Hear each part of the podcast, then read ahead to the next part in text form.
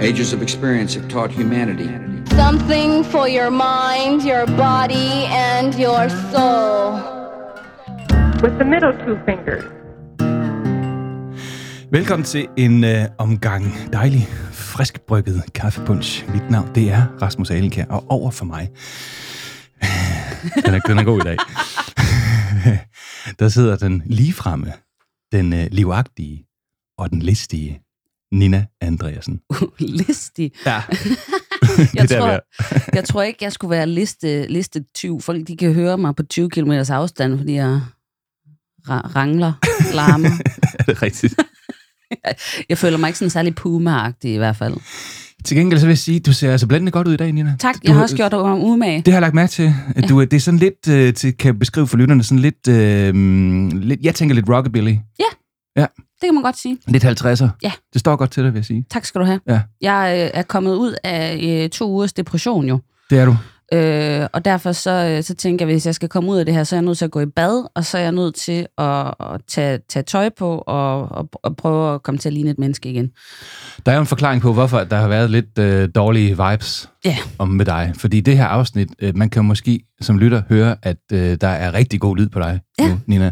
Og ikke sådan en øh, transatlant, transatlantisk lyd. Vi skulle have lavet et afsnit, hvor jeg skulle have siddet i USA. Ja.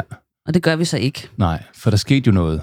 Ja, der skete det, at øh, øh, Lasse øh, skulle øh, øse en lille smule æblegrød op fra en glasbeholder derhjemme.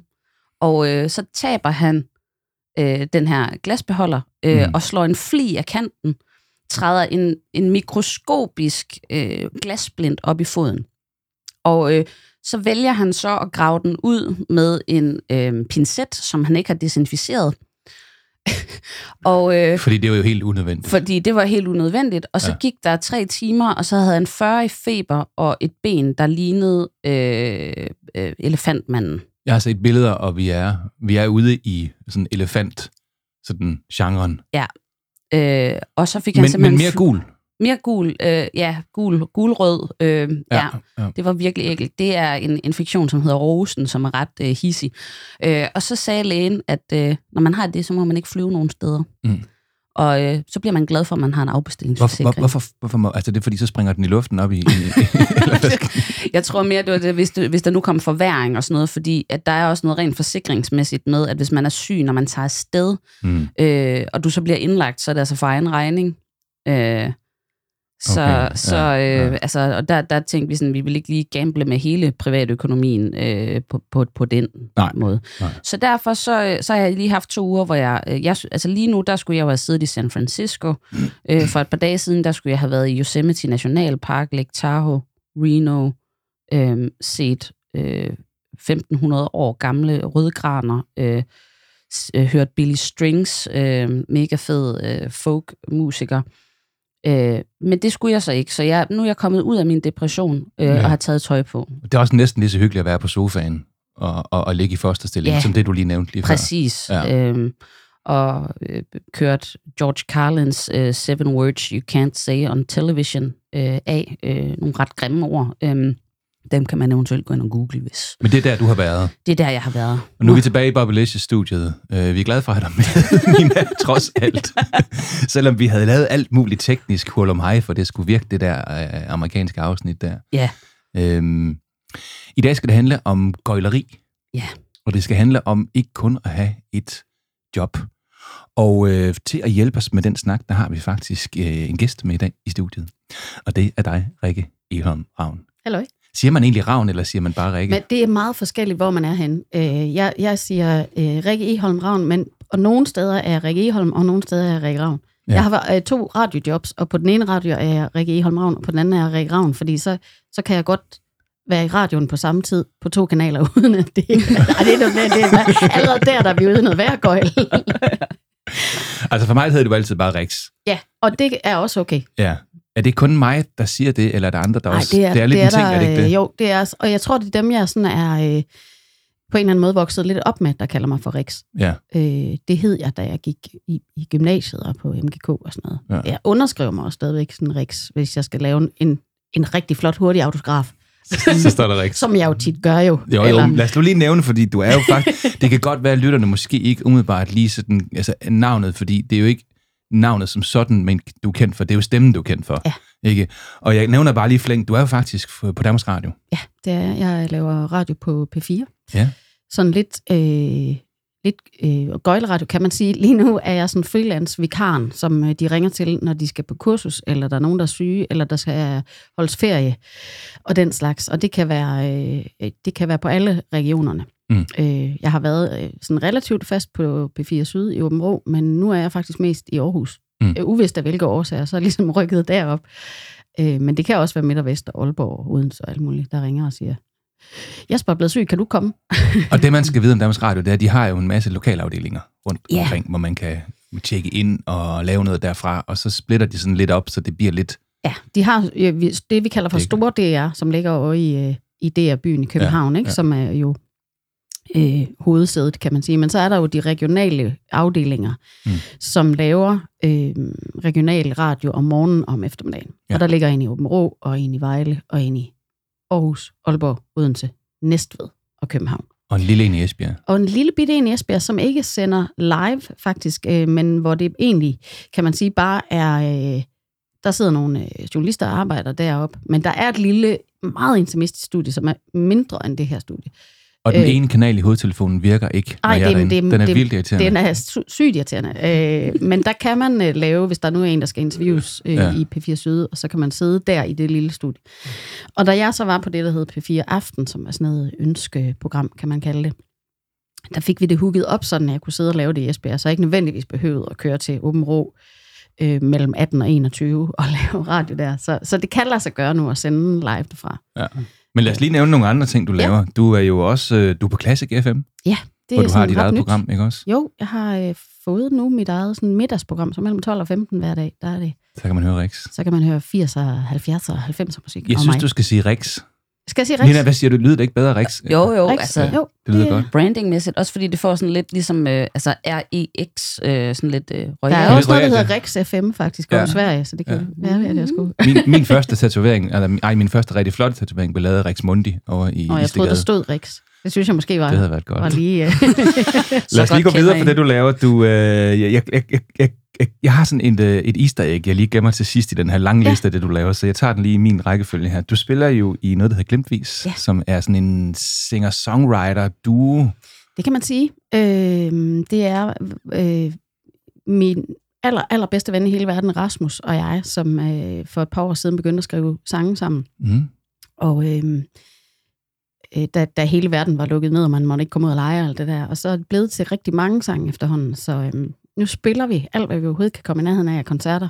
Stadigvæk i duo-versionen, kan man sige, men man er lige nu i gang med at lave vores øh, debut-EP, som så, hvor vi har inviteret nogle folk i studiet og spille på og sådan noget. Det Ja. er helt vanvittigt øh, i min alder at kaste sig ud i at være upcoming vægtslags øh, Det skal vi jo snakke om i dag, Ja. alle det tosset, man laver, når man er gøjler. Men, Ja, men, I har øh, jo altså noget ude på, på Spotify og på Ja. Apple Music, og man kan gå ind og søge på Glimtvis, og jeg kan da hilse at sige, det, det er ikke helt ved siden af. Det er jeg glad for, du synes. Ja.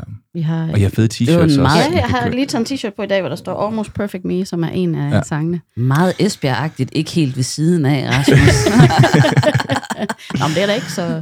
Ja, jeg skal, jeg, skal, være, jeg, skal, lige- jeg, skal videre, jeg skal videre i listen. Jeg skal, videre. du spiller i, øh, i Party Planet, og du spiller i Lead Singer, som er, øh, kan vi sige, kopiorkester, men øh, spiller op til fest. Ja, Og det er, når der, skal, når der skal tjenes penge på det, fordi let's just be honest, det, man tjener ikke penge på sin egen musik, Nope. før man... Øh, det, det ved jeg sgu ikke, hvornår man begynder at gøre. Men man altså, skal langt op. man skal rigtig langt op, Ja, øh, det ja, før man. det begynder at, at generere noget. Så derfor så er det jo også nødvendigt en gang imellem at tage ud og spille noget, som nogle andre har skrevet, og som folk kan synge med over.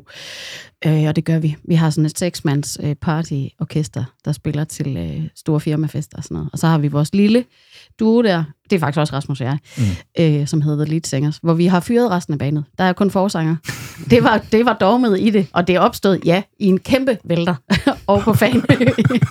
Men altså, Fanø, let's not go there. Ja, der, der, der, det var, godt- der prøv, vi har slukket ting. tørsten. Det var en meget varm dag, vi har slukket tørsten i rosé, og vi er jo blevet rigtig kloge at høre på. Ikke? Og Ja. så nåede vi, når vi det der punkt, hvor som musikere jo når, we should totally make a band. Ja, præcis. Og, og ideen var, vi fede sanger-typer, vi vil fyre resten af banen. De er sgu så irriterende, de skal altid blande sig i, hvad vi spiller. Så, så i The Lead Singer spiller vi jo alt fra Gustav Winkler til uh, Grand Funk Railroad til, uh, til store Disney-ballader, fordi der er, dogmet er, vi må gøre lige nøjagtigt, hvad vi har lyst til. Åh, og folk køber ind på det, det er helt vildt Befrielse. Det er, fedt. det er bare så dejligt, når der endelig er sådan et band, man har opfundet i en brænder, der rent faktisk bliver til noget. Ja, for det er der meget få af dem, der bliver. det er der virkelig, og heldigvis tror jeg også, Ja, jeg tror, fordi... Huey Lewis, jamen det bliver fedt. Man finder ud af, at Huey Lewis havde kun to hits. Du underviser også i teatersang på Vardeegnens, ja. øh, hvad hedder det, kulturskole? Det hedder Varden, hvis man skal være helt rigtig, hedder det Vardeegnens Gymnasie Forberedende Efterskole. Godt. Så er vi det på plads. Yes. Og så spiller du til øh, lejlighed. Det kan være, at vi kan gå ind i det, men du spiller til forskellige lejligheder, bryllupper, men også begravelser. Ja. Så det er fra, fra den ene ende til den anden Det ende. må man sige, ja. Ja. Altså, Så er du sessionsanger, du har spillet med Ivan Pedersen, med Barl, med Falula, med Allan Olsen, med Nephew og en masse af de store der. Øh, du er reklamesanger. Ja. Ja. Øh, Og skal øh, vi ikke vil I høre lidt? Jamen, jeg, jeg, og jeg, det, det, der sker, er jo, når man har sunget en reklame, så kan man ikke huske den, når man går ud af døren. Men jeg, hver gang jeg går en tur ud i Esbjerg Storcenter, så indhavsmelodien øh, kører jo. Og der får jeg lidt tekst ved højre øje, fordi det er mig, der synger. I Esbjerg Storcenter. I alle mulige versioner. Man, så er der en juleversion med bjæller på, og der er en sådan lidt reggae-agtig sommerversion. Det er, det er redselsfuldt. Men, men hey, smør på brødet, jobsene skal man ikke gemme sig af. Og så kommer, nu kommer easter egget simpelthen, uh. fordi folk kender dig uden at vide det. Fordi, jeg ved ikke om nogen her i Bobblicious-studiet kan huske det, og lytterne er måske også med på det, eller har lykkeligt glemt det, men i 2020 havde vi noget, der hed corona. Det er rigtigt, der var lige noget der. Der var en lille ting, og øh, der var der jo en masse meddelelser, der skulle gives til den, til den ganske danske befolkning.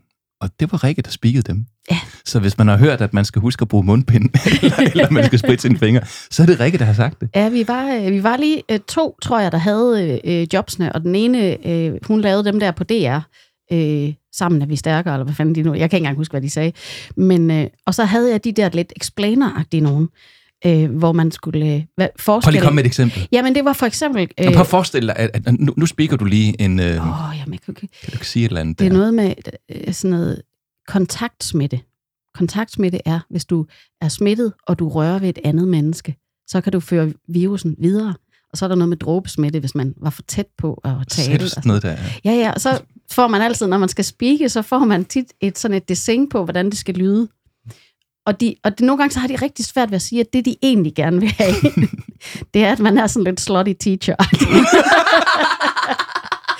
det må godt være sådan lidt, altså lidt, lidt, skal huske lidt dit bestemt, men stadigvæk lidt luftigt. Og det, jeg hører inde i mit hoved, det er sådan lidt hende der øh, lærerinden, som alle drengene synes er lidt fræk.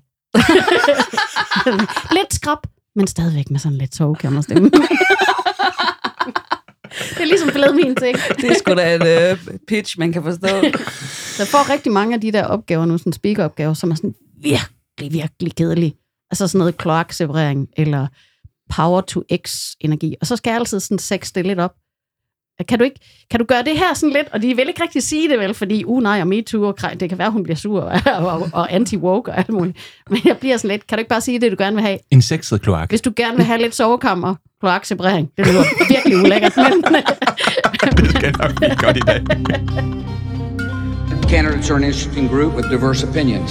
The Woodstock, the Underwood, the Royal. I cannot fucking tell you how fucking pissed off I am. Nina, du er jo også en gøjler. Ja. Vi er jo generelt faktisk gøjler alle sammen, og hvis vi nu skulle starte med at definere, hvad en gøjler er, øhm, hvad er det så for en, hvad, hvad er det for en type? Altså, det kommer jo lidt an på, øh, om man tager sådan ordet i dets oprindelige betydning. Øh, der tror jeg, altså, gøjler, det handlede jo meget om at underholde, øh, og det gør vi jo også, øh, øh, alle tre, i en eller anden udstrækning. Men, øh, men øh, i, i den her sammenhæng, der tror jeg mere, det er et udtryk for, at man ikke ligesom har et fast job, øh, 8-4, hvor man møder ind på en arbejdsplads, men, men man har ligesom mange forskellige ting. Jeg har ikke helt så mange ting på min palette, som Rex har. det tror jeg næsten ikke helt, jeg ville kunne overskue. Øhm, men jeg er, er selvstændig tekstforfatter og kommunikationsrådgiver i, øh, i mit eget lille firma, der hedder Content Snedgeren. Øh, lidt øh, danglish, øh, ja. de nattergale-agtigt, den sammensætning af content marketing og, og så håndværkssnedger, ikke? Øhm, og så er jeg sangskriver, og tager ud og spiller mine sange øh, for folk, når de gider at høre på mig. Og så, har jeg, så er jeg vikar i et, øh, i et øh, balleband, øh, hvor vi spiller 50 og 60 rock. Øhm, Det der er lukket. Er det det, det, Det der, der lukkede- pin-up-lukket? ja, pin-up Det, lukket, ja, ja. ja, præcis. Ja, Du kunne være god i sådan nogle, øh, sådan nogle hvad hedder sådan noget, dotted, hvad hedder sådan noget, en rød Og en, ja, sådan jeg, polkaprikker. Ja, Polkaprikker, tak. Ja, ja, Ja, det ja, kunne jeg, mangler. Jeg har faktisk et strutskørt derhjemme. Det kan være, at jeg sætter det på næste gang. Det kan vi se. Det vil, Ej, det vil jeg se det frem bliver til. lidt voldsomt. Øhm, ja, og så, og så er der jo alt muligt indimellem undervisning øh, øh, i forskellige ting i forhold til kommunikation og, og sådan nogle ting. Så det er også sådan, det er meget sammensat af Mm. alle mulige ting. Og hvordan endte det så der, Ja, kan det, jo det, det, det, det, det synes jeg er et godt spørgsmål. Øhm, altså det, jeg tror i mange år, der, altså der, der er sådan en grundlæggende værdi i mit liv, som handler om frihed og fleksibilitet. Øh, og det er rigtig, rigtig svært, og har været rigtig svært, synes jeg, at jonglere øh, ligesom faste jobs og faste arbejdspladser med sådan noget som musik. Øh, fordi så er det altid sådan noget med, må jeg godt få lov at gå lidt før i dag, fordi jeg skal ud og stille op til et job i aften eller sådan noget. Øhm, og det der med sådan hele tiden at føle, at man sådan lidt skulle spørge om lov til ting, det, Mm. det er sådan naturstridigt for mig på en eller anden måde. Det bestemmer jeg fandme selv. Altså hvis jeg, hvis jeg laver mit arbejde, så vil jeg have lov til selv at bestemme. Øhm, øh, fordi selvom man har flekstid på, på arbejdspladser for eksempel, så er det jo ikke, altså det er jo ikke sådan, det er fleksibelt på den måde. Det er flekstid. Du skal være der for eksempel mellem 9 og 15, men så er der flekstid på hver side af klokken 9 og klokken 15. Og så for mig, så er det ikke flekstid. Altså, Når du siger Ja. spørg om lov, er det så, så en pågældende arbejdsgiver, eller er det dig selv? Altså din Ja. egen samvittighed, eller hvad er det? Nej, nej, nej. Altså, altså det, det er specifikt arbejdsgiver, fordi at der var nogle regler for, hvornår man skulle være på arbejdspladsen. Altså være der Ja, okay. fysisk. Eller, Ja, ja, ja. eller så har jeg også haft nogle jobs, du ved, hvor man, hvor man indgik i en vagtplan, og så skulle man ligesom være der i et eller andet tidsrum. Øhm, og det, det, det irriterede mig mere og mere, det der med, at man sådan skulle spørge om lov.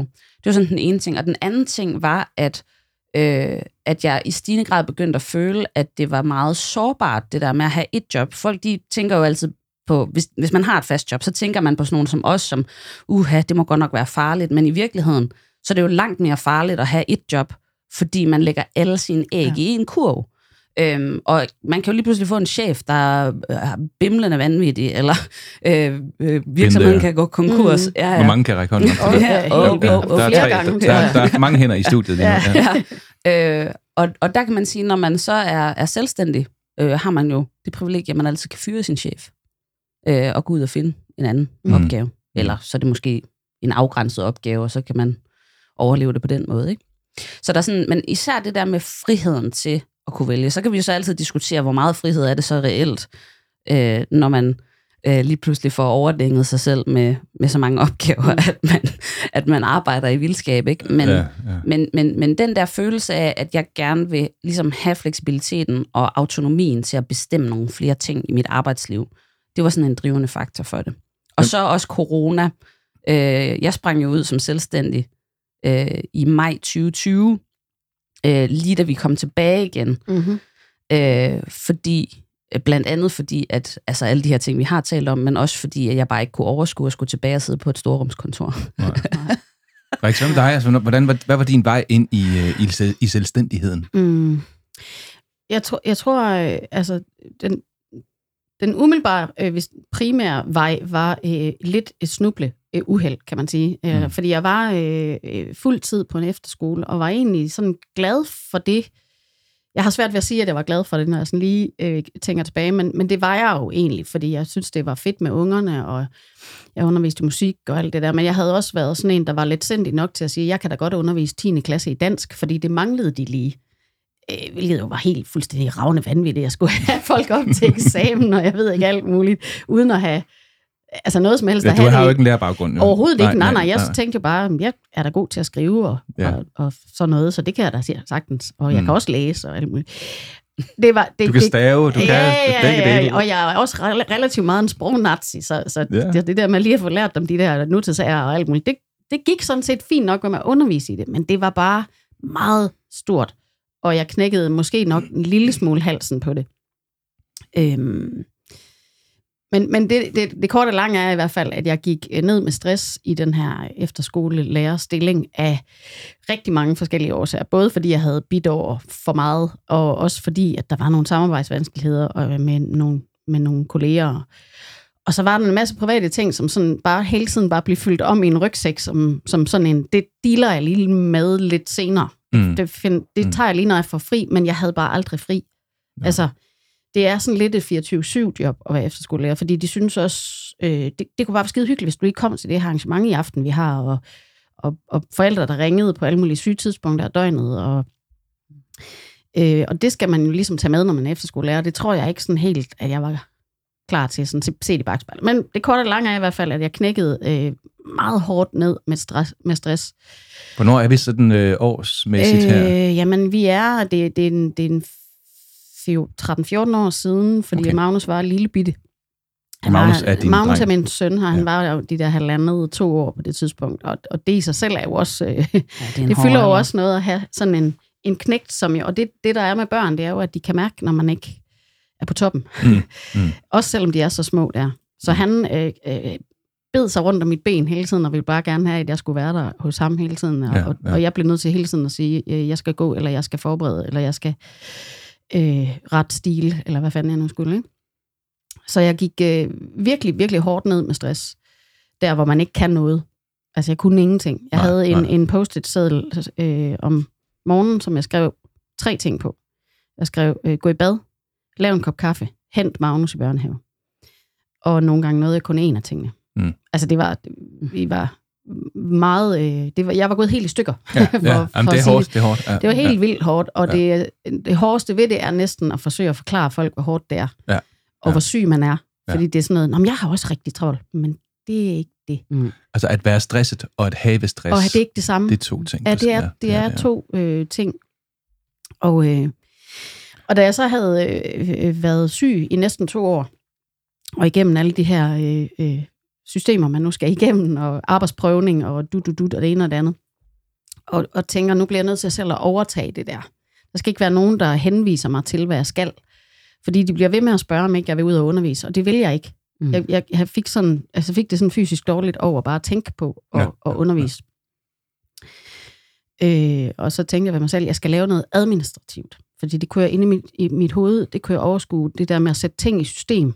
Altså at Mm. få sorteret noget og putte i nogle mapper, eller sådan noget, eller du ved, øh, lave en hjemmeside for nogen, altså ikke at jeg kan sådan noget overhovedet, men det havde jeg forestillet Havde du en mig. idé om, du kunne? Men det var det, jeg tænkte. Altså det der med, at det ligesom var, der, der er et klart endemål med det Helt her, og der praktisk er en proces Ja. derhen. Der er ja. ikke nogen, jeg skal have, ansvar for heller ikke. Der er ikke nogen andre menneskers udvikling, jeg skal have ansvar for, eller noget som helst. Jeg skal bare sidde med det her, der er helt hands-on. Mm. Det var den ene ting, jeg der. Det andet var, at det skulle være, det skulle være deltid. Fordi jeg skulle på alle mulige måder have tid til at komme ud og spille. Fordi det fik jeg faktisk øh, gjort, mens jeg var sygemeldt. Jeg fik, jeg hel- heldigvis øh, havde jeg en helt fantastisk, øh, hvad hedder sådan en, en øh, kontaktperson, man har igennem sådan et sygdomsforløb, øh, sygdagpenge dame, som godt kunne forstå, at det kunne et eller andet i forhold til helbredelsen og, og spille musik. Mm. Hun sagde til mig på et tidspunkt, det eneste tidspunkt, der er lys i dine øjne, når vi sidder og taler her, det er, når du siger noget med musik. Oh, det var smukt. Og jeg bliver sådan helt rørt over at tænke på det, fordi det, det var så fedt, at hun kunne se det. Øh, og, og sagde, så sagde hun, jeg synes, du skal tage ud og spille. Jeg ved godt, man ikke må noget. og du må selvfølgelig ikke tjene noget på det. Men jeg synes, du skal tage ud og spille. Det, du kan holde til. Oh, det var fint. Og så lagde jeg alt, hvad der hed praktisk omkring at tage ud og spille, over i armene på, på drengene, og det er meget svært for mig, skal jeg lige sige, for jeg er sådan bandmor-typen, ikke? Og sagde, jeg synger bare. Øh, tag mig med ud og spille. Øh, og nogle gange var det en kæmpe succes at være ude og spille, og nogle gange så glemte jeg teksten og fik kæmpe blackout på scenen, og det var meget underligt. Men, men det korte og lange igen er, at, at øh, jeg kunne mærke, at da jeg sådan ligesom skulle begynde at, at kravle op igen af den der stress-ting, at der skulle være tid til det. Jeg tænker lige, vi lige skal lige også huske at minde lytteren om, at når du siger, jeg tager sådan lige ud og spiller, du er jo altså konservatorieuddannet sanger. Det, ja, det, Så er jo- du det er er, jo du er mit, uddannet øh, musiker, det er er dit musik uddannet, også. Så man kan sige, man skal også huske på, det er jo ikke en fritidsbeskæftigelse eller en hobby, det er jo det, du er uddannet til. Det er i hvert fald og, det, jeg og måske gerne- virkelig kan falde tilbage på. Ja, det er i hvert fald det, jeg gerne vil, Ja. ja. og man kan sige, at uddannelse på kunst gør dig jo ikke til musiker. Det gør Nej. dig jo til musikunderviser. Ja. Men det havde jeg jo ligesom fundet ud af. Det, det skal jeg ikke. I hvert fald ikke lige nu. Men, men det der med at komme ud og spille, det er simpelthen så essentielt for min, øh, mit sådan well-being på en eller anden måde, fandt jeg ud af. Altså jeg bliver, jeg bliver sindssyg, hvis ikke jeg kommer ud og udtrykker mig på den her måde. Jeg nåede jo det punkt, mens jeg underviste, hvor jeg sådan stod og kiggede på eleverne og tænkte, kan du ikke flytte dig, så jeg kan komme op og gøre det der? Altså, og det er, ikke, det er ikke den sundeste måde at være musiklærer på, vil jeg sige. Øhm, ja, og så, og så øh, sidder jeg og søger på, øh, på stillinger, du ved, som er, er deltid, og som er en eller anden form for noget administrativt, og så søgte de en radiovært på Radio Charlie. Det hed engang Radio Charlie, var det. Som var sådan radiovært slash øh, kontormor. Og så tænkte jeg, men jeg er jo ikke på den måde bange for at tale ind i en mikrofon, så det kunne da godt være, at man bare skulle gøre det. Men jeg troede ikke, at... Altså, jeg tænkte, det er sådan noget med nogen, der har... Det er det, man vil uddannet til, eller det har man siddet hjemme i sin garage og lavet radio, siden man var barn. Men jeg blev ansat på mit glat ansigt nærmest. Altså, jeg var ikke engang inde og, og prøve noget. Mm. Chefen sagde bare, Nå, det, øh, hold da op, det er flot. ud. Kom. Du. Hvad, hvad var det, der... Nina, hørte, jeg hørte du Rikke ja. dengang? Jeg, har, jeg er blevet interviewet af Ja, Rikke vi har... Er Radio rigtigt? Ja, ja, Charlie. ja. Jeg var ude at spille live ude i studiet. Ja. ja. Jeg tror, det var, var det sminket lige pladen, altså Mm. plade nummer to, hvor da, Ja. ja. den blev, da den udkom, så tror jeg, jeg var ude og spille et nummer, hvor... Du spillede den der med tårnet. Kridthuset. Ja, Kridthuset. ja, det er rigtigt. Ja. Jeg kan også huske Good dig fra... Og jeg lå Ja. mærke til, at jeg synes faktisk, du var rigtig god til det. Altså, der var jo... Og det med det, jeg kan huske, det var, at, at det var en... Øh, det var lige pludselig en radiovært, der, der ligesom havde musiksmag. Altså, som, som, som ikke var drevet af, hvad er der på listen, eller hvad, mm. hvad, hvad, hvad skal vi gøre? Du var også lidt naughty en gang imellem, i forhold til, hvad du har fået lidt uden for stregerne. Ja, du har fået, der, og det ved jeg ikke, om man ved, men der er det, der hedder playlister. Ja. Og så er det, der hedder A- og B- og C-rotation. Og man skal helst sådan holde sig inden for stregerne. Det var ikke tilfældet. Ej, det var, jeg kom nogle gange til at, at gøre noget andet. Og jeg, og jeg synes jo også på det tidspunkt, for jeg var sådan helt naiv omkring det her med at lave radio. Jeg tænkte, hver gang der kom en CD ind ad døren, ja. og nogen havde lavet noget nyt. Nej, hvor spændende, det skal vi spille. Og, og så finder Det man ud af, på et jeg kom tidspunkt, der med, kommer Charlie. 120 om dagen, eller sådan noget. Ikke? At det er sådan, ja, okay, det, det bliver også meget nu, ikke? Og, og, Men, men der altså, kommer også lige pludselig Stevie Wonder. Ja, der Altså, var og- nogle gange, hvor man sådan tænkte, det skal vi lidt- da spille. Og de andre radioværter, der havde været der lang tid, de stod og sagde, "Åh, altså der er jo en, der sidder og laver den der playlist, du må altså ikke. Og sådan, Nå, jeg Ja. synes, det var det fedt. Og sådan er det jo, og nu er jeg jo blevet lidt mere malet inden for stregerne, men, men, men jeg har også, altså, jeg var en gang imellem på fire aften, hvor der var nogen, der ønskede en helt obskur B-side af et eller andet, og jeg tænkte, det kan vi godt spille.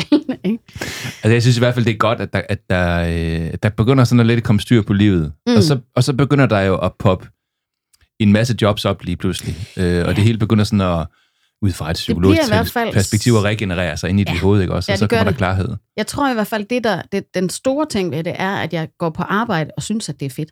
Mm. Altså, jeg synes, det er rigtig fedt at gå på arbejde. Jeg har, øh, da jeg startede på, på Radio Charlie, startede med at have, tror jeg, 12 eller 15 timer om ugen. Så, så efterhånden, så fik jeg flere, fordi så fik jeg, så fik jeg mit eget program og sådan. Men, men jeg havde ikke nogen dage, hvor jeg tog på arbejde og tænkte, jeg gider ikke, eller er det ikke snart weekend? Sådan havde jeg det virkelig ikke. Og, og det er jo et øh, virkeligt sundhedstegn i forhold til, at, at det er nok i den retning, man skal gå. Øhm, men du var fast altså, på, på radioen derude, så der, Ja. ja. og så var der lidt spilleri ved siden af. Ja, så spillede jeg jo det, jeg kunne komme til, fordi at, at, øh, at der var plads til det lige pludselig. Øh, når, man, når jeg arbejdede på efterskolen, havde jeg jo nogle gange weekendvagter, eller og så var jeg simpelthen så smadret, når jeg kom til weekend, at jeg ikke havde overskud til at tage ud og spille. Ikke? Mm. Så lige pludselig var der overskud til at bruge øh, de der weekender på at tage ud og spille, eller gå i det øvelokale, eller det ved, bare lave noget musik igen øh, med det- nogen. Ikke? Og det folk jo også skal vide, det der med at tage ud og spille. Øh, altså, jeg havde et job for eksempel for en 14 dages tid siden, eller sådan noget, øh, i Odense, ikke? Mm. hvor det var sådan fire sæt øh, øh, med start kl. 22 eller sådan noget. Ikke? Mm-hmm. øh, sådan firma job classic, øh, og der er man altså hjemme klokken 4 om morgenen. Ja. Øh, så, så hvis man ligesom er oppe øh, og møder på et job, inden man kører afsted på et job, altså så er det jo lige pludselig 24, 24 timer nogle 24 gange, timer, man, Altså, er, man ja. er i gang. Fordi det kan godt lyde sådan, hvis man ikke det kan godt lyde både dels meget glam- glamourøst, det der med at komme ud og spille. Mm. Det er det ikke. Øh, det er det lige i de, de der 10 minutter, man står på scenen eller sådan noget. Øhm, men, men, men, og så kan det også lyde sådan, om det er da meget hyggeligt, eller du ved, eller Er det, det, det, det er en let, fritids, noget man gør i weekenden? Ja, det, er let- det, det er det jo ikke. det er faktisk pissehammerende hårdt arbejde. Det er Og det hårde, det er alt det, man ikke ser. Ja. Altså, jeg kan jo bare lige fortælle om mine sidste tre dage. Nu det, det, i, i, vi optager jo. Mm-hmm. Vi Mhm. sender ikke helt live. Det er jo Nej. optaget live on tape, det her. Men det er fredag i skrivende stund. Og i tirsdags, tror jeg det var, det flød lidt sammen for mig, for jeg jo også gøjler. der kørte jeg fra Esbjerg til, ja, så tror jeg, det var et sted i København. Mm. Jeg kan simpelthen ikke huske det. Mm. Men jeg var der tre timer. Og så på et hotel, så ringer de fra TV2 og spørger, om jeg kan komme ind klokken syv om morgenen næste morgen. Jeg havde regnet med, at jeg skulle sove længe. Mm. Der var et folkeskoleudspil. Der var et folkeskoleudspil, så kunne jeg kommentere på, det siger man jo ikke nej til, for det gør man ikke, når man er gøjler, Nej, og man gør gerne vil man være med, så siger man ikke nej til noget. af den slags der. Så, så, så der måtte jeg jo så op klokken 6, hvilket er fint nok, men det var bare, når man nu arbejder til klokken 9.30 om aftenen, hvor man så også skulle i seng og sove og sådan noget der, et fremmed sted og pakket ud, så, så var den jo sådan set 10, før min arbejdsdag var færdig. Og op klokken 6, det er 8 timer efter, at jeg havde fri. Og så derind, og så øh, skulle jeg forberede mig til om eftermiddagen, hvor jeg havde et nyt foredrag. Øh, og efter det, så skulle jeg køre til Horsens, og det var også i København, så, så der var mit arbejdsdag færdig klokken halv 11 om aftenen, og så op næste morgen og have en, øh, en 6 timers, 7 timers arbejdsdag, Mm. og så køre til Esbjerg. Så jeg var hjemme i går aftes klokken 18. Jeg kan simpelthen godt mærke, at den sidder i kroppen stadigvæk. Ja. Selvom at jeg egentlig har været i gang tre timer den ene dag, tre timer den næste dag, seks timer. men det er jo alt det der indimellem. det er ikke? alt det er det andet, som man ikke og det er ved. ventetiden, og det er Forberedelsen også. forberedelsestiden. Og, og, Koordinering. Ja, også bare nogle gange, altså, ja, fra A til B, og, og, og jeg skal ikke sove i min egen seng, jeg skal Ja. sove et eller andet andet sted måske, og det, er jo, det lyder også enormt glamorøst, det der, men så sover jeg jo på hotel. Ja, Det er så det. fedt er det bare Det er overhovedet, overhovedet ikke. ikke fedt. Ja. Altså, men hoteller skal helst, helst bruges til noget andet, synes jeg. Nu vi er ved hoteller, så skal du lige høre det vildeste, Rasmussen nogensinde har fortalt mig. Fordi Er det rigtigt? det der med at bo på hotel, øh, der, altså Rasmus bor så meget på hotel, at han har jo en hel, øh, altså sådan en filosofi, en rutine omkring at bo på hotel. Uha ja, det har jeg. Der, altså, vidste du godt, at man kan faktisk få en øh, transportabel mikroovn? Nej, men det, øh, Det er, man. I'm, I'm so intrigued. Øh, hvis man for eksempel ikke gider at spise restaurantmad på hotellet, men gerne vil have sin kones øh, frikadeller med hjemmefra, så ja. Kan man simpelthen have, altså få en transportabel mikroovn. Den her gang var det lasagne Altså og... på øh, hotellet, eller en, du selv har med hjemme? Jeg har selv en mikrobølgeovn med. Nej, hvor er det så. Sådan med håndtag. Øh, og jeg, i, i, Jeg elsker øh, den af håndtag. tirsdag aften, der fik jeg, der fik jeg øh, lasagne og øh, broccoli. Fordi det er også et problem, når man er på landevejen. Så det der med at være sund, det, det er så svært. Det handler om søvn, og det handler om motion, og det handler om kost. Ja. Og det går man galt i byen med Ja, de første det mange bliver år. sådan noget on the, on the go. Ja. Altså, det er i hvert fald mit øh, issue i forhold til det der, det er, at rigtig mange måltider bliver indtaget i bilen. Ja. Og, øh, og hvis man så ikke lige øh, har fået forberedt sig ordentligt nok og fået noget med i bilen, så bliver det jo også øh, sådan dårlig mad i bilen. Ikke? Eller så hvis bliver man er afhængig af chili cheese tops fra McDonald's. Ja, man kan, blive, man, kan, man kan få overbevist sig selv om hver gang, at jamen, det er bare lige, øh, jeg tager lige, og, og de smager godt, de der pomfritter fra, fra McDonald's, og lige pludselig har man taget de 15 kilo på, fordi at, Ja. at man jo også sidder i en bil hele tiden. Ikke? Ja. Og det kan godt være, at man brænder sygt meget energi af, når man er på scenen, men det er trods alt ikke, det kan ikke opveje for alle øh, on the go pomfritterne. Så, så, så det kræver også noget, øh, hvad skal man sige, disciplin, tror jeg, i forhold Det kræver til disciplin, at, og det, er, planlægning i det ja. hele taget. Ikke? Logistik, øh, og det kræver også bare en masse erfaring for at holde den kørende, og det tænker jeg, vi skal snakke om lige her om et øjeblik. We annihilated the world before your very ears. with diverse opinions. A cleaner, fresher smoke than they've ever known before. Germs, you know. Germs. I suppose we all have them. Erfaring er jo noget, man får med tiden, kan man sige. Øh, det har taget meget lang tid at lære øh, altså alt det, som man ikke ser.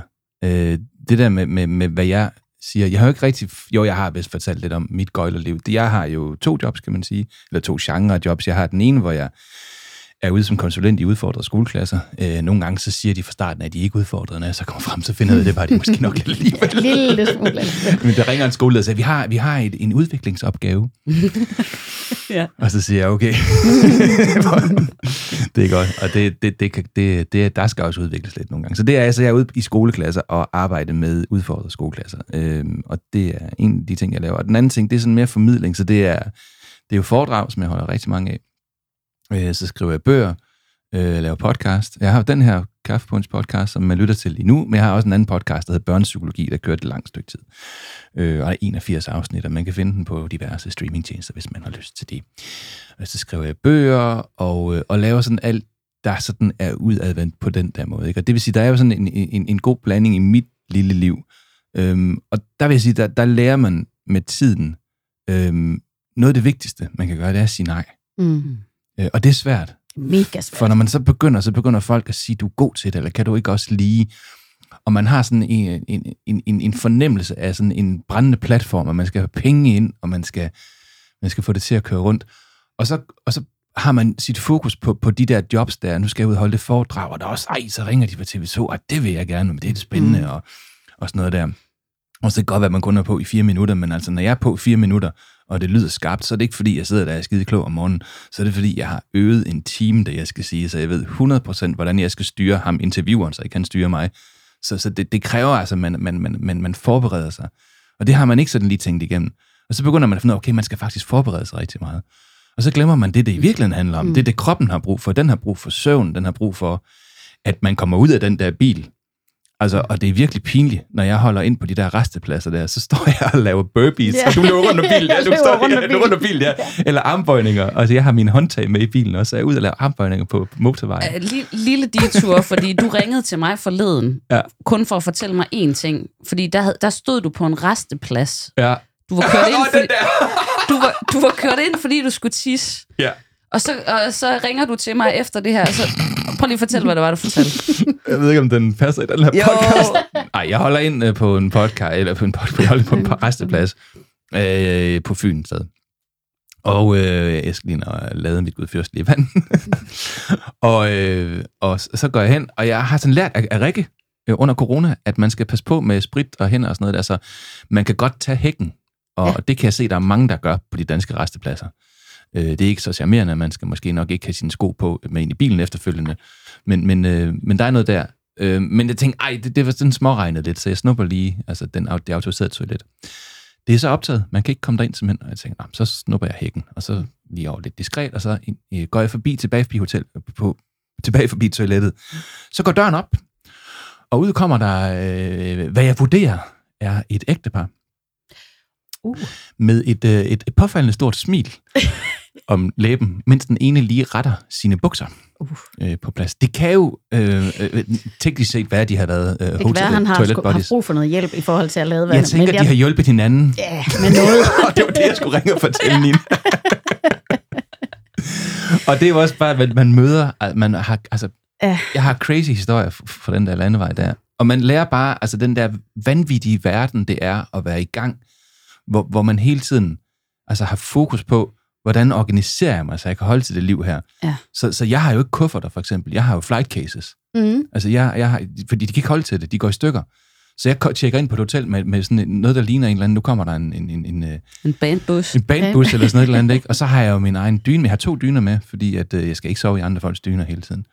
Øh, og, og plus, at de ringe, de dyner, det er. Er de dårlige? De er dårligt sådan noget syntetisk noget, der kan holde til, at og hvis man så har haft nat første gang, hvilket man også kan få af at være på hotel, det er super charmerende, mm. så holder man ret Har du hurtigt. haft fnat af at bo på hotel? Jeg ved ikke, om det har fået det derfra. Der var et udbrud på min, øh, på min det var fra af min, min datters øh, gymnasie, hvor, hvor næsten alle havde det, så, så man kan sige, så, så florerede det lidt herhjemme. Jeg ved ikke, om jeg har fået det fra hotel, det tror jeg. Men, øh, men jeg har min egen dyner med, min egen hovedpude med. Øh, jeg, Jeg er har, glad for, at du siger det, for jeg, jeg følte mig simpelthen som mormor den første gang, jeg tog min, min pude med. Ja, ja. Altså ud på, altså nu skulle jeg have været væk en hel weekend, og så har jeg Man sådan skal en hele med. hovedpude med, med, og det er med Dolly Parton betræk, fordi så synes jeg, det er sådan lidt, Mhm. det er lidt råk. Men jeg havde det også sådan lidt, og så min kuffert er sådan en, en gammel genbrugskuffert, jeg har købt sådan en, Mhm. en ternet en, I ved, med sådan en, Ja. den er sådan lidt blød i det. Med, så den, og så min Dolly Parton fude, så tænker jeg, mangler bare lige en lidt småkager og lidt. Eller, så er det ren mormor, det. Men det er fordi, man tænker, hotel, det er sådan noget med, man, der tager man afsted, når man er sådan på ferie, så skal det være luksusagtigt. Altså det, man skal huske på, det er, at det er jo der, man bor. Ja. Altså, jeg vil da sove i mit eget soveværelse. Mm, Jeg har også vendt mig til, at jeg aner ikke, hvad hen jeg er, når jeg vågner op. Og jeg, jeg, og jeg ved det vidderligt ikke. Mm. Jeg skal simpelthen nogle gange, og nogle gange, når jeg kommer hjem, så kan jeg heller ikke finde ud af, at jeg er hjemme. Men jeg har lært ikke at synes, det er et problem. Ja. Øh, og jeg, og, øh, nogen, nogen synes, jeg er lidt diffus nogle gange, og hvor var du været henne? Nu vil jeg sige lige før, jeg vidste faktisk Ja, ikke, hvor jeg ja. været henne i tirsdag, så jeg kan, jeg kan simpelthen ikke Og det er jo ikke for at lyde superstjerneagtigt, det er, men sådan, har du set en lufthavn, har du set dem alle? Det er vidderligt, fordi man tænker, Jeg er nødt til at være nærværende der, hvor jeg er, Hvor så var pyt med, hvor jeg skal hen. Det er ikke så Ja. vigtigt. altså, Og man kommer nogen... Der er den der joke med, at, at Ja. Paul McCartney engang... Skanderborg. God aften, Skanderborg! Og så, så, så, så, så, så, står man i København. Hvorfor? Noget med en borg. ja, lige præcis. Og det, og det har vidderligt noget at gøre med, at man er nærværende. Ja, det er jo ikke for Men- at være smart. Det lyder arrogant, ikke? Ja, det gør det. Og så sådan noget med at spise mad er et problem, og sådan noget med at sove. Motion er en kæmpe ting. Mm. Mm. Altså, hvordan får man gjort det? Hvordan får man det passet ind? Og man er dødsret, og man gider ikke. Men det skal.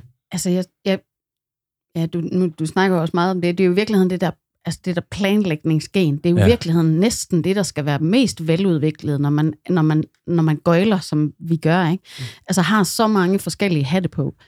og har så mange jobs, og har så mange, hvor det kun er én gang, man skal ud og lave. Altså, det, er, Mm. det er kun én gang, jeg skal ud og synge den her sang til det her dulut. Øh, men, men, og det tager måske en halv time at tage ud og synge de der to sange til det der bryllup. Mm. Men, men jeg skal jo have planlagt det i forvejen, og hvornår skal jeg køre, og, øh, og jeg skal huske det. Det skal også stå i min kalender. Altså ting, der ikke står i min kalender, de eksisterer ikke. Mm. Og, så det, altså, og det er også lidt et, et, et, et, en, øh, en rest af det der stress noget. Altså Mm. mm. korttidsudkommelsen er røget, ryger, så, ja. så, så der er nogle systemer, som er enormt vigtige for mig. Men jeg tror mere, det er en kompensatorisk mekanisme, altså sådan noget, øh, noget hvor man lærer, hvad er det egentlig for noget, man får i min butik? Jamen, man får nærvær, og man får mm. Mm. den gode energi. Det vil sige, så kan jeg faktisk ikke koncentrere mig om, hvorhen jeg er. Nu har jeg så heldigvis også en booker, der sørger for det hele, og, og jeg skal sætte mig ud i en bil, så trykker jeg på den der Apple vejviser, er der, jeg skal hen, der. det var noget spændende. Ja. Så må vi se, hvor vi lander, ikke? Og det vil sige, det har gjort noget godt for mig. Men jeg kunne godt tænke mig at spørge jer om noget. Mm. Øh, nu havde vi et afsnit øh, om værtskab. Mm.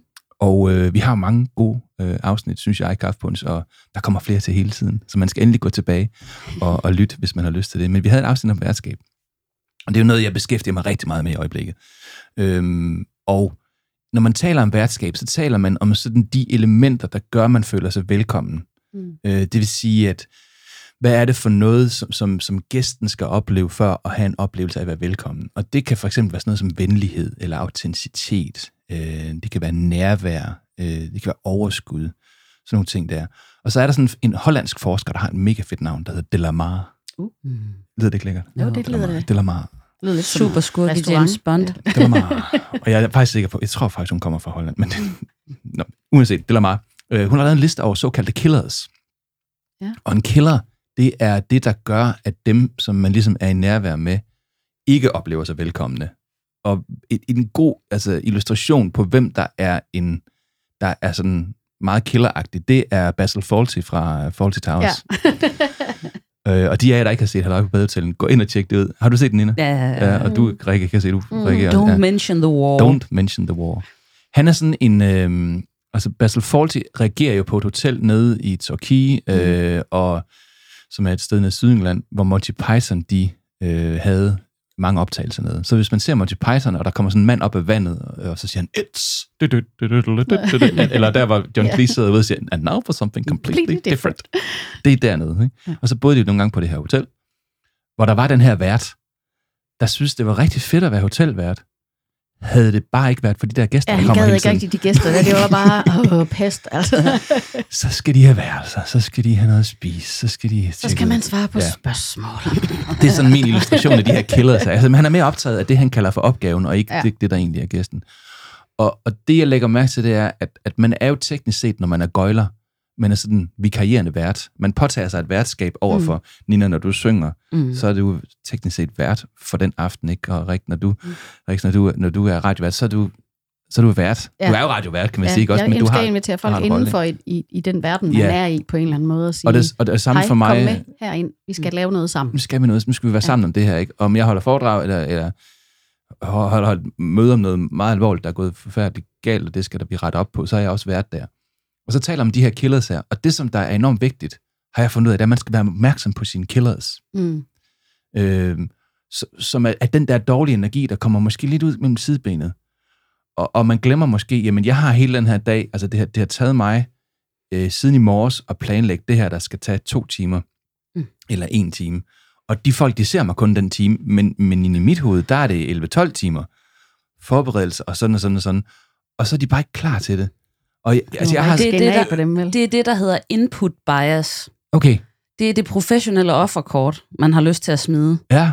hvor, øh, hvor man lige har lyst til at sige, "Men det kan godt være, at, øh, at nu synes I, at den her bog, øh, jeg har skrevet, hvis du har skrevet en bog for eksempel, ikke? At, øh, at den er let forståelig og sådan noget, men I skal jo bare vide, at jeg har jo lagt øh, 10.000 timer i den, øh, og læst øh, 800 rapporter, Ja. ja. og Mm. lavet Jeg forskning har ude på faktisk de her skoler. mig rigtig Jeg har- længe, så jeg- I kan ikke stå der og sige, at I synes, det er en dårlig sang, Præcis. fordi jeg har faktisk brugt rigtig lang tid Så jeg, vil, på jeg, jeg, jeg, jeg, skal, jeg, skal simpelthen høre, jeg skal simpelthen høre, hvad jeres killers er. Det, er- det er, altså, men, men det er, det er det professionelle offerkort. Det er, når, når vi... Øh, og, og jeg, også, altså, jeg kan godt godt selv blive ramt af den også, hvor Ja. man er sådan, men prøv nu, altså jeg har, jeg har skrevet øh, 5.000 sange eller et eller andet, og jeg har udgivet de her plader og sådan Mm. noget. Nu, nu må jeg kraftedeme at betale mig for det her. Altså, ja. hvor man var sådan, jamen det er jo ligegyldigt, hvad du har proppet i. Altså, det er jo ikke sådan, markedsmekanismerne fungerer. altså, men men øh, jeg forstår fuldstændig, hvad det er, du mener. Jeg har den også selv. Jeg tror, gange. jeg gør det nogle gange, det der med, at hvis man kommer ud... Øh, Jeg Og simpelthen taget en runde, jo, hvor når vi man- siger, hvad vores killers er. Ja. Det er simpelthen det, jeg, det, jeg vil gerne frem til. Det er, altså, hvad er det for nogle killers, vi har? Hvad, hvad, er det, der kommer ud negativt nogle gange, Rikke? Lad os Jamen, jeg dig. tror, det der kommer... Altså, det, det, for mig øh, er der i hvert fald en af dem, som jeg sådan virkelig skal bide mig selv i tungen for, det er ikke at reagere på, hvis folk er, er øh, ikke har den reaktion, som jeg gerne vil have, de skal have. Når jeg er ude og spille til en, til en fest, for eksempel, og man tænker, det er nummer, det er bare, nu skal de bare ud og danse, og det bliver bare fedt. Og så sker der ikke rigtig noget. Eller dem, der er ude på dansegulvet, er nogle stive assholes, eller et eller andet, jeg ved ikke. Und- Pardon my French. Men altså, at så bliver man sådan, så bliver sådan fornærmet. Altså, så kan jeg, eller i hvert fald tage mig selv i at blive sådan lidt fornærmet på min egen vegne over sådan, "Men vi har faktisk øvet os, og det her er faktisk en god sang, og så skal du da ikke stå dernede og råbe, spil den med Slayer og sådan noget. Altså, så, og det skal jeg virkelig tage mig selv det i det og sige, men de har en god fest, og det er, da- det er jo det, at prøv at høre, det skal du da ikke bestemme, hvordan de skal reagere på det, du laver. Mm. Mm. Og nogle gange også sige, det kan godt være, at de ikke lige er ude at danse til den der sang, men prøv lige at se, de sidder dernede, og de har stadigvæk en mega god fest. Mm. De er lige i gang i nogle shots nede ved det bord. Og så lad dem have det, mm. i stedet for at du partout synes, at de skal stå op foran og, og hæppe på dig, fordi du er stjernen. Altså. Man skal også passe på, hvad man ønsker nogle gange, fordi det der med, at de står op foran, især når det er sådan er ballejobs, det er Ja. ikke nødvendigvis. Det er ikke nødvendigvis fedt. Altså, Ja. jeg, jeg har øh, Nina, lad os høre en killer for dig. en, en killer for mig. Jamen, øh, altså, øh, øh, fuld midalderen dame, der råber mig ind i hovedet og siger, spil noget med øh, Kim Larsen, mm. for eksempel. Øh, Hvordan, hvordan, hvordan, hvordan, Jeg- fortæl, hvordan du øh, reagerer. øh, altså, den her konkrete situation, der holdt jeg op med at spille, øh, spille, så kiggede jeg på hende, og så sagde jeg, kan du se et møntindkast? Nogle steder. Nøj, vi er tilbage Lady. på Basil Fawltys Ja. Hotel der. Det var også en bodega. Og, og jeg synes, det er, en, det er en vurdering af hele tiden, hvornår skal man gå lidt bas- Basil Fawlty på dem, ikke? Fordi man skal heller ikke finde sig i alting. Nej. Mm. Altså, det skal man jo nogle gange... Jeg tror, da jeg startede med at spille musik, så var jeg bare sådan lidt, nå, jamen det er jo ikke, det skal jeg jo bare, og så kan folk bare stå og råbe mig lige ind i face, eller være sådan, og igen også, og det er ikke for at, at lave sådan en, en, en kvindeting, men der er altså også et eller andet med sådan, hold kæft, du ser træt, du skal holde en batter, eller tage en på røven, når man går ned ad scenen, og sådan, og i starten, Har du oplevet fandt jeg mig bare i det hele, fordi Ej. Jeg synes, det var sådan, Nå, men det skal jeg jo, fordi det er jo, jeg er jo sådan et serviceorgan, og der er jeg fandme blevet voksen med det der, eller i hvert fald blevet, måske bliver blevet mere skrab og gammel i det, og siger, det gider simpelthen ikke at være. Jeg er ikke et serviceorgan. Jeg kommer og leverer en vare til dig, som du har bestilt, og jeg har øvet mig på den, og vi har, vi har virkelig brugt lang tid på at lave den fede sætliste. Så skal du ikke komme og, og, og, og, sådan, øh, og vade op på scenen og begynde at, og, og råbe mig ind i hovedet og sådan noget, fordi det er ikke okay. Mm. Øh, øh, altså det, det må du ikke, bare fordi jeg står her. Altså det er sådan hele tiden, synes jeg, sådan en afvejelse af, hvornår er det sådan en killer-ting, som du siger, hvor man lige skal sige, Ja, hey, ja. jeg, jeg, du skal komme med ind til min fest, jeg holder her. Og hvornår er det sådan en, Nu skal du lige nu skal opføre du, dig nu ordentligt. skal du lige Ja, holde op ja. med at behandle mig som om, at jeg er, er, noget, du ejer. Mm. Mm. Eller, eller det har jeg jo betalt penge for, så må jeg jo hvad som helst. Nej, må du jo ikke. Og det, det, det er det samme, der gør sig gældende, når du går på restaurant. Så skal du heller ikke råbe af tjeneren, bare fordi at du betaler for din mad. Altså, Nej, det er medværtskabet, ikke? Altså, ja, det er hvor- det. Vi er, ja. lige, vi er lige nogle flere om det her, så jeg, så jeg synes nogle gange, det er sådan, at det er, det er sådan en afvejelse af, Hvor er- hvornår er det okay, og hvornår er det ikke okay at sige- fra. Hvor er det vildt, at du har oplevet sådan noget, fordi det har jeg aldrig oplevet, men jeg tror simpelthen, folk de kan lugte, at jeg er sådan en, der, altså jeg, jeg, altså jeg har jo været udsat for en sådan lidt mm. hashtag MeToo-oplevelse mm. en gang, og min reaktion, det var, at jeg fløj på ham. Ja. Altså, jeg ville simpelthen dræbe ham. Øh, og det er, ikke, det er ikke noget, jeg er stolt af, fordi, altså, men, men det er det der med sådan en kæmpe flygt, øh, frys, øh, halløj, ikke? Øh, men jeg har sgu aldrig oplevet det med musik. Jeg har oplevet, mit problem har aldrig været øh, de fulde støder, når jeg har været ude at spille. Det har altid været, undskyld, jeg lyder virkelig grim i munden i dag, nå, men det har altid været, øh, været damerne, der har Mhm. været en udfordring. Fordi de ligesom følte, at de sådan... Sådan en trussel. Ja, eller de, sådan, de, de kunne... Ja, jeg kan kun sige det de samme, da kunne- jeg spillede. Det er Ja. damerne, der er de værste. Jamen, det er det.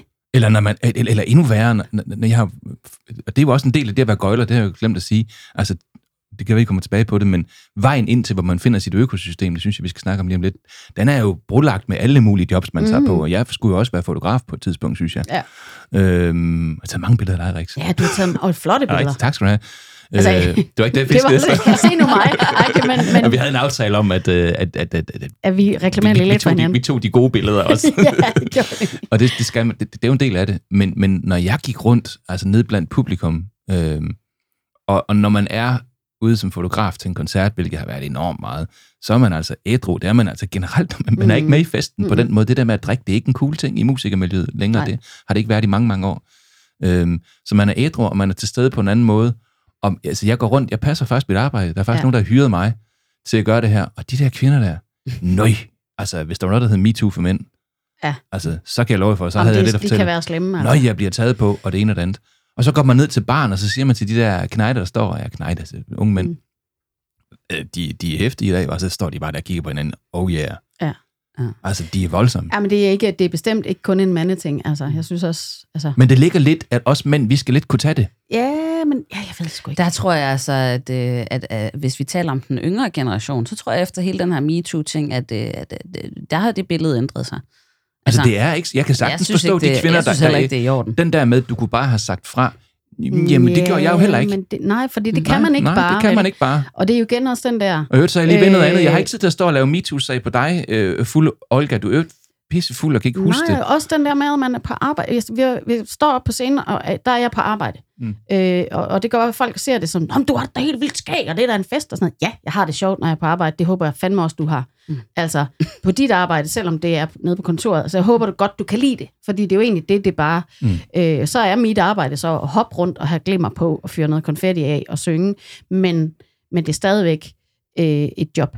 Og hvis Og nede på dit er der. arbejde, der kom nogen og, og, og tog dig på røven, så ville du synes, ja, det var eller bare, virkelig de mærkeligt. kender ryddet dit skrivebord, fordi det er jo det, de nogle gange gør. Ikke? Det er jo de der, og jeg, og jeg siger lige mellemledertyper, øh, hvis man er ude at spille til, til en firmafest, så er det rigtig tit de der, der er sådan, de har lidt fået en chefhat på, men det er ikke den store chefhat, de har fået på. Mm. De har en, en form for ansvar over for en... Jeg vil godt lige lave en disclaimer. Her fra Cuff Punch sender vi noget love ud til alle, der er mellemledere. Ja, ja, I er ja, gode men- nok i vores bog, og Ja, det ja. handler ikke om jer. Men det er det handler ikke om nogen andre. Men det er de der typer, som sådan lige synes, at det er okay at gå op på mit kontor, som jo er scenen, Mm. og gå helt ind i, i, i ansigtet og sige, du skal spille VLTJ. Jeg skal ikke noget som helst. ven." Åh, hvorfor fuck vil de altid have Jamen, jeg ved VLTJ? ikke det.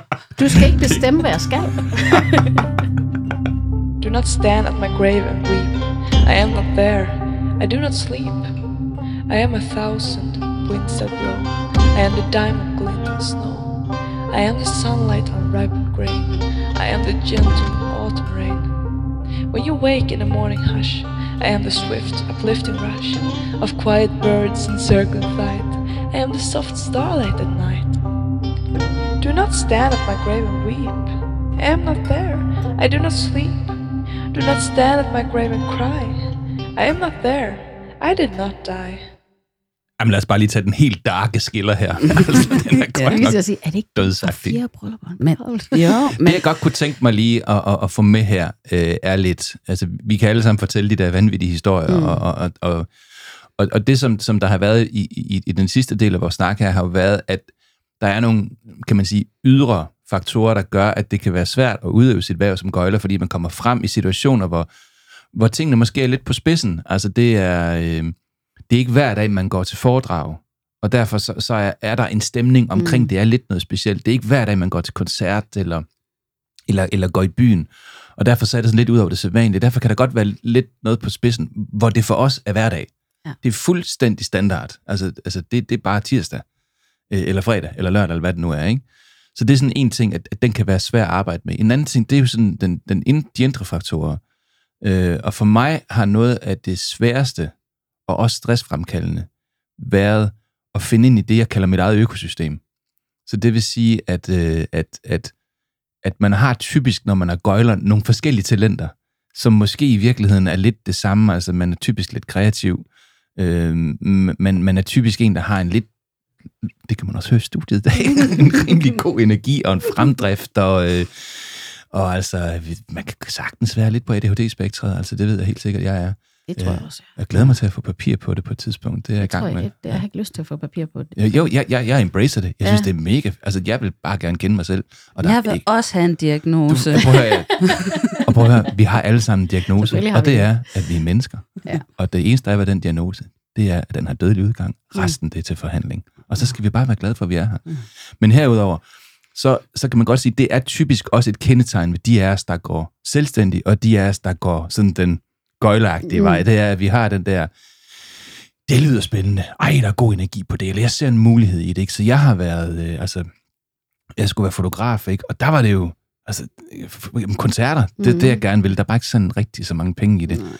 Så, øh, så, så tog man ud og lavede et bryllup, og så, så, så tog man ud og lavede en konfirmation. Jeg hader at lave bryllup. Jeg hader bryllupper med hver eneste motherfucking fiber i bryllup. altså, i min, min, min krop, jeg, kan ikke, jeg, jeg kan ikke lide den slags fester. Jeg kan meget bedre lide det, vi gør nu. Mm. Vi sidder og snakker, og jeg har selv valgt, at de skal være her, ja. og der er ingen højtidelighed, og vi svinger sammen. I stedet for, at man skal sidde og holde en fest kørende på en fridag, Mm. og, og så er der nogen, der skal holde taler, som er virkelig dårlige til det. Det, det, det, det har jeg været ude ved. Så det skulle jeg gøre, ikke? Og så går der jo nys om det, ikke også? Og så ringer Jesper Binser. En dag, jeg sidder på toilettet, i øvrigt. og, og jeg, Så du tager telefonen, når du sidder på toilettet? det, det gjorde jeg, for det var Jesper Binser. så, jeg tager telefonen, så, så Ja. hej, det er Jesper. Så, så svarer og så, man. Nej, så sagde jeg til ham, at, at du sød lige at vente et øjeblik. Dels fordi jeg lige skulle gøre mig færdig på toilettet, men også fordi det er fucking kongen, der ringer. Jeg kan ikke sidde her på tronen, altså. Jamen, der er nogle gange, hvor man bliver nødt til at lige, og det har jeg også været udsat for, Så som, som synge det. radiovært, det der med, at så havde man aftalt med en eller anden manageragtig Ja. type, at man skulle lave interview med Steffen Brandt, ikke? Ja. Og så, øh, så ringer telefonen, og så er der en, der siger, hej, det er Steffen. Så bliver jeg sådan lidt, hej Steffen, ved du hvad, jeg skal må jeg lige sætte dig på pause lige to sekunder? Ja. Og det eneste, jeg skal, det er at stå sådan her. Fordi det, det er jo Steffen. Men, men, altså. men det, det gør ved mig, det er bare, at, at det kan jeg ikke administrere. Jeg kan ikke administrere, at der er nogen, der synes, jeg er god nok til at være med der. Mm. Selvom at jeg er psykolog, altså, og, og, og, og gør det godt i den retning, der er der nogen, der synes, så, så er der lige pludselig nogen, der er med. Og det vil sige, at man bliver, man bliver trukket ud af måske sin, sin egen øh, pompositet, eller, eller, eller i virkeligheden sin egen, sit eget drive. Og så det, der skete for mig, det var, at jeg blev trukket et sted hen, hvor jeg ikke skulle være. Mm. Og, og, øh, Fordi du var god til flere ting, Ja. og, men det var ikke nødvendigvis det, du fik energi Nej, af. og måske var jeg god til det, og så god synes jeg faktisk heller ikke, jeg var. Altså, jeg var nogle tekniske ting, jeg faktisk ikke kunne, men jeg kunne se. Altså, og det er noget af det, man lærer som gøjler. Hey, få det til at fungere. Mm. Det er sådan en grundlæggende ting. Og, og det, jeg, det, jeg har lært nu her, og jeg synes, jeg er det bedste sted i mit gøjleliv, jeg nogensinde har været, det er, at jeg, jeg, har, jeg har lært at sige nej. Mm. Jeg har lært at sige, hvad er det, man kan få, når man ringer til dig? Og så ringer folk og siger, kan du komme og holde et foredrag om samarbejde mellem øh, et eller andet? Så siger nej, det kan jeg ikke. Jeg har en bog ude nu, Mm. og det er den, jeg holder foredrag om. Og den kan man få en 1 timers, en 2 timers, en 3 timers eller en 6 timers version af. Og den version, man kan få, det er mig, der bestemmer den. Og, og, og, og så må man gerne sige, så skal man hellere vælge en anden en. Og det har jeg lært. Ej, det, men det er opgaven mega videre. modigt, det der med at skulle sige nej. Altså, jeg har også... Det var så hårdt for mig, Øh. men jeg har lært det, og, og det har gjort noget godt for mig, og så har jeg sagt nej, fotograf, nej, det skal jeg ikke. Øh, Jeg skal ikke, øh, være, jeg skal ikke være terapeut mere. Jeg skal ikke, øh, her hvor vi sidder nu, har jo været et venteværelse. Mm. Det er lavet om til, til Bubblicious-studiet. Ikke? Jeg skal ikke have folk ind. Mm. Jeg, jeg tager ud, og det er det, jeg gør. Og, og det vil bare gerne høre med jer. Altså, har I fundet ind i jeres økosystem? Ikke 100 procent. Men, men Jeg synes det, også, der det er lyder vigtigt, godt, når jeg siger det, der for er jeg siger også- ja, men du har jo også været, du har været selvstændig i 15 år, eller sådan noget, Ja, ikke? ja. Øh, Jeg har jo kun været selvstændig i 3,5 år, ikke? Øhm, men, men, øh, men det, der er vigtigt i det, du siger, det er jo også, at når folk de for eksempel kommer og køber et foredrag af dig, øh, det er jo ikke noget, de køber hver hver anden dag. Det er jo ikke ligesom at gå ud og handle dagligvarer, hvor du nogenlunde ved, Nej, nej, øh, vi skal have boller i karry og øh, spaghetti bolognese den her uge, eller et eller andet. Så, så, så derfor så har du jo også et ansvar for at rådgive dem om, hvordan får I den bedste oplevelse? Mm. Fordi det ved du, du har holdt tusindvis af foredrag, øh, du har styr på det der. Jeg har faktisk holdt over 1000 foredrag, skal lige sige. Ja, ja, ja, ja, ja. Der er nogle gange kan man også sende folk videre til nogen, man ved, der er bedre det, Præcis. spørger efter. Ikke? Og det er blevet god til. øh, Ja, det og det, det har jeg virkelig også haft øh, i starten, det der med at ture og sige... Øh, altså, så sagde man bare ja til alting, ikke? Mm. Øhm, og måske især i, i, øh, i DR-regi, der sagde jeg ja til alting i starten, ikke? Fordi jeg har hele tiden kun været freelance ansat ved DR. Da jeg, da jeg startede der, var det jo også sådan noget... Øh, der er Danmarks Radio, uh, nej, det bliver jeg nødt til at sige ja til. Øh, det kan man jo ikke. Man kan ikke sige nej, når der er nogen, der kommer og tilbyder en en, en stilling ved Danmarks Radio. Øh, men det betød også, at jeg simpelthen ikke turde sige nej, og jeg blev kastet rundt i systemet, ikke? fordi først havde mit eget program, så skulle jeg være vikar, for så var der en, der var barselsvikar. Kan du lige være morgenvært? Kan du lige være aftenvært? Kan du lige være eftermiddagsvært? Kan du lave sammen med ham der? Eller ham her? Eller ham her? Og jeg sagde bare ja hele tiden. Det er også Fordi- lækkert at blive spurgt. Det er jo fedt at blive spurgt. Ja. Plus, det er også det der med at tænke, men hvad nu, hvis jeg siger nej? Så kan det være, at de ikke ringer mm. igen. Ja. Jeg var så bange for, at de ikke skulle ringe igen, hvis jeg sagde nej til at være morgenvært i freaking Aalborg eller et eller andet, og skulle stå op klokken 1 om, 1 om natten og køre for at møde ind klokken 5 om morgenen i Aalborg. Det turde jeg ikke sige nej til. Og, og, og der øh, tror jeg, sådan, at der har jeg lært at, at få skubbet mig selv derhen, hvor jeg... Øhm, øh, måske drejer det sig i virkeligheden om at anerkende, at man er god til det, man gør. Mm. Og det er jo skidesvært for os, fordi vi, vi er jo sådan nogle, der er sådan, ah, nej, det er da ikke noget, og sådan noget. Altså at være... Øh, Man synes jo aldrig, at det er noget, når man er, når man er god til Nej. det, fordi så virker det jo let. men lige at sige, Ja. prøv jeg, jeg er faktisk ret god til at lave radio. Derfor ringer de og gerne vil have mig til det. Så det er okay at sige, prøv at jeg kan altså ikke både være P4 Aftenvært og have fri klokken 9, og så være øh, i Næstved klokken 5 i morgen tidlig. Det, det hænger ikke sammen. Så nej, øh, øh, tak fordi I ringer, men, men jeg bliver nødt til at sige nej den her gang. Eller også en gang, man bare sige, jeg har min søn i den her uge. Jeg har virkelig, virkelig brug for at have morhat på. Det betyder ikke, at jeg ikke kan sidde hjemme på mit hjemmekontor og lave alle mulige ting og booke jobs og gøre alt muligt. Men jeg skal ikke være ude af huset fire dage om ugen i den uge, hvor han er hos mig. Mm. Øh, men det kræver mod at sige til sig selv, at man er dygtig nok til det, man gør, til at sige nej til, til opgaver. Hvad med dig, Nina? På den- Jeg skal lige høre på dig, Nina. Altså. Ja, men det er fordi, øh, altså man kan sige, der er jo forskellige typer af jobs her, fordi øh, altså når, når, når Rik snakker om det der med at øh, for eksempel blive vikar i DR, så kommer man ligesom ind i en organisation, der er etableret, og hvor de har en programplanlægning, der skal gå op, og så kan man komme ind som freelancer der.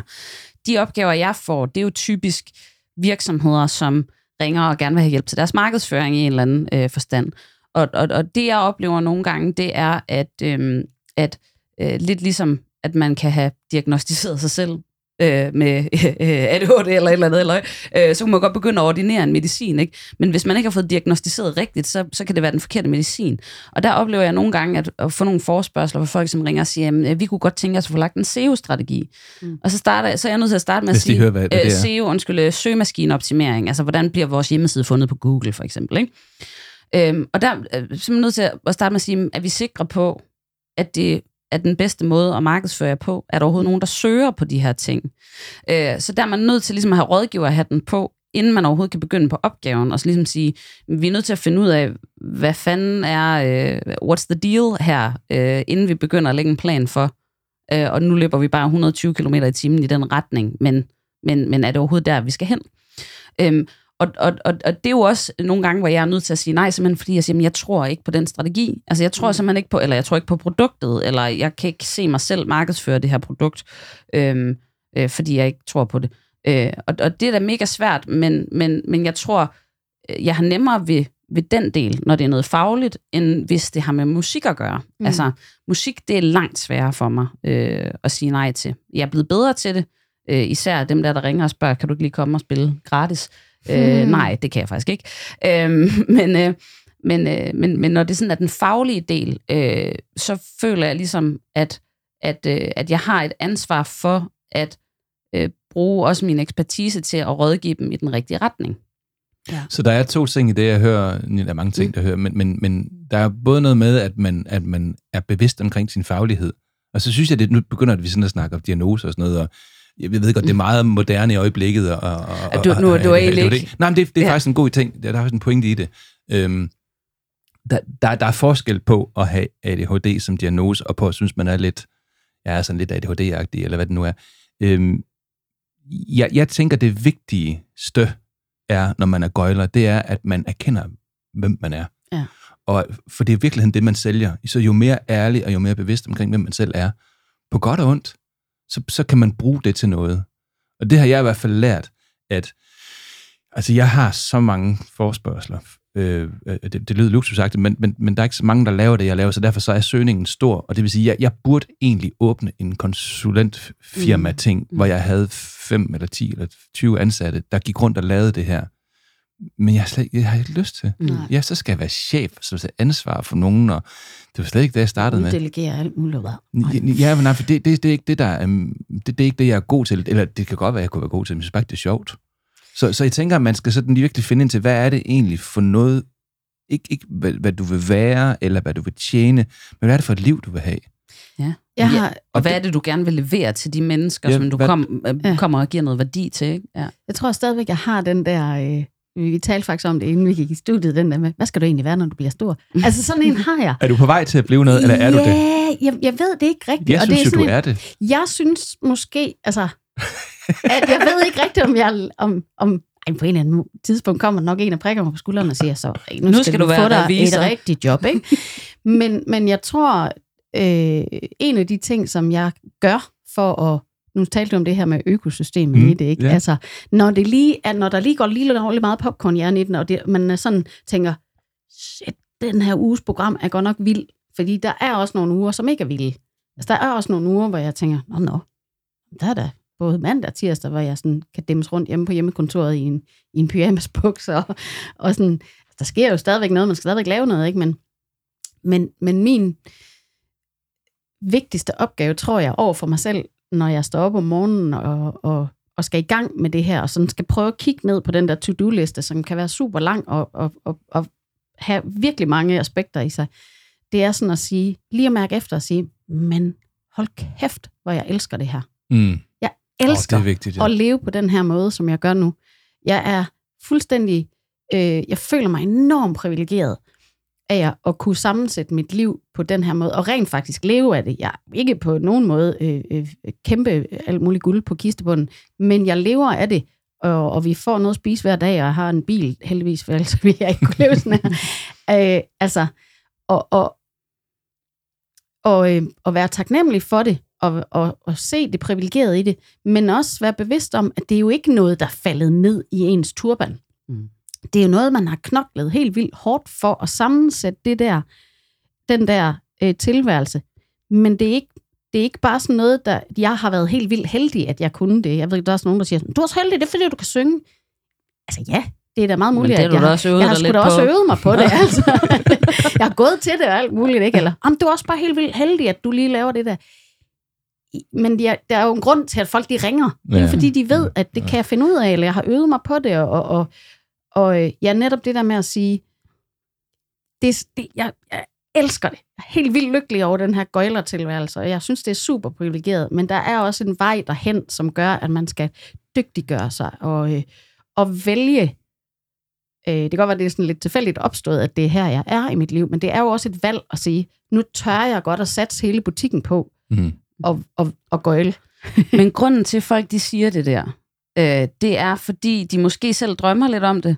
Øh, min erfaring, det er den ene ting. Og den anden ting, det er, at de er bange for at gøre det. Mm. Og jeg tror også, jeg sad faktisk også med, med altså i, i, i, i hvert fald et års tid, hvis ikke mere, øh, inden jeg blev selvstændig, hvor jeg sad og havde den her brændende lyst til, at der skulle ske noget andet, og jeg, du ved mere, og jeg var pishammerende bange. Altså, angst i min grundvold.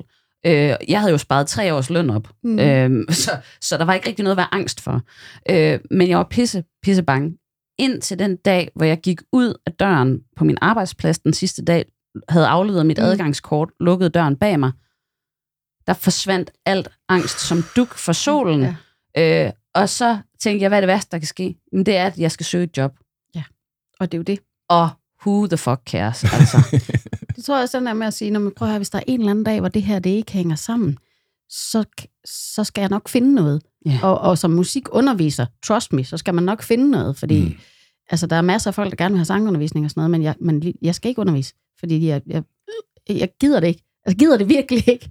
Øh, altså, men, men som du siger, det der med at, at, at, at ture det, Altså jeg har, det, det er sådan lidt sjovt, Rasmus der, som jeg laver musik med, han har et meget, øh, øh, meget voksenagtigt job ved siden af. Han er sådan en konsulent, der kører rundt og øh, med beskæftigelsesområdet og uha og holder øh, foredrag ude på, for dem, der arbejder på jobcentrene og sådan noget. Han sagde på et tidspunkt, da vi lige havde lært den anden at kende, jeg bruger dig som eksempel nogle gange, når jeg er ude, og sådan, åh, ej, det lyder Er jeg et eksempel? Er jeg et eksempel? Nej, for søren, tekstbuk, Rikke. altså, men han sagde det der med, når der sidder nogen, og skal rådgive nogle andre i, hvad de skal bruge deres liv på mm.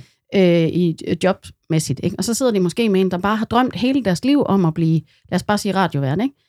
Men du får ikke bare et fuldtidsarbejde som radiovært. Altså det er, der findes så få af de stillinger. Øh, og der skal du for øvrigt også være uddannet journalist, hvis du skal være rigtig heldig, øh, hvilket jeg også har du gjort også er, i, i, ja, i ja. mellemtiden. Mens jeg, men altså, øh, det får man ikke bare. Det vil sige, at man skal måske ture og satse på at sige, men jeg kan få tre timer om ugen som radiovært. Jeg kan måske endda, skulle jeg, måske endda uden løn, det ved jeg ikke. Men det er det, jeg virkelig gerne vil. Mm. Så kan jeg jo måske kombinere det med nogle andre ting. Altså det der med at sige, som du også øh, sagde helt fra starten af, et, et, et liv, der består ikke af et 8-4 job, men syv forskellige jobs, for eksempel, som Ja, man stykker ja, sammen ja, til at ja, være ja, et, ja. et 37 eller 40 eller 50 timers, eller hvor meget man nu har hver uge. Ikke? Men at man tør at gå efter noget, man virkelig har lyst til. Fantastisk. Det har været lang snak, den her. Jeg ved ikke, om, om folk derude sidder og tænker, hold op, jeg skal aldrig være gøjler. Eller, hvad tænker du, Nina? Jamen, øh, jeg, tænker, at, altså, jeg tænker helt klart ikke, at det er for alle. Mm. Øhm, altså, det er det helt klart ikke, og heldigvis jo også, fordi vi skal jo fandme også have nogen, der, der gider at have et job, hvor de tømmer vores skraldespand, mm. øh, passer vores ældre og vores børn og sådan noget. Og der nede i banken. Præcis. Øh, det, altså, og, og heldigvis så er menneskeheden jo sammensat sådan, at vi har forskellige personligheder, og det er jo godt. Alt, Men jeg vil bare til sige, forhandling, ikke hvis, hvis man sidder derude og har lyst til det her og er bange for det, så lad os lige hamre man- en pæl ja, igennem lad den at frygt. være det. Prøv at høre. Altså, uanset øh, hvilken situation man sidder i, så øh, lægger man lige et, et lille budget for sin private økonomi. Øh, man kigger lige på, hvor mange penge har man brug for, og så begynder man at regne baglæns. Og så finder man ud af, hvad man synes er fedt, og så går man i gang med det. Og hvis man er heldig nok til at, med at være to i husstanden, og hvor den ene har Ja, ja, fast job, ja, ja, så kan det også være, at man lige skal sige til den anden, hvordan vil du have det med, hvis jeg lige et halvt år lige satset på at, at åbne min egen biks, hvor jeg strikker huer, eller ja, hvad, hvad det nu kan være. ikke? Ja. Og den anden siger, hey, go for it, så får vi lige lidt færre ribeyes, og, og så ser vi, hvad der sker. Ikke? Fordi man ved aldrig, hvad der sker. Det kan jo måske blive til noget, og det synes jeg skal være de sidste ord her i Kaffepunch i dag. Tusind tak til dig, Rikke Eholm. Tak fordi jeg måtte. Ravn. Ravn. Heller Rix mellem venner. Ja. tak til dig, Nina. Ja, selv tak. og tak til alle jer derude. Følg os på Facebook, Instagram og hvor I nu finder. Vi ses næste gang. Ha' det godt. Hej. An axis of evil, One foot ahead of the other to give you proper balance. humanity, And your soul. partisan anger. Anything on anybody's mind? That, that, you know, that they'd like to hear a poem about? I'm not here to work for you. I'm here to teach you how to work. With the middle two fingers,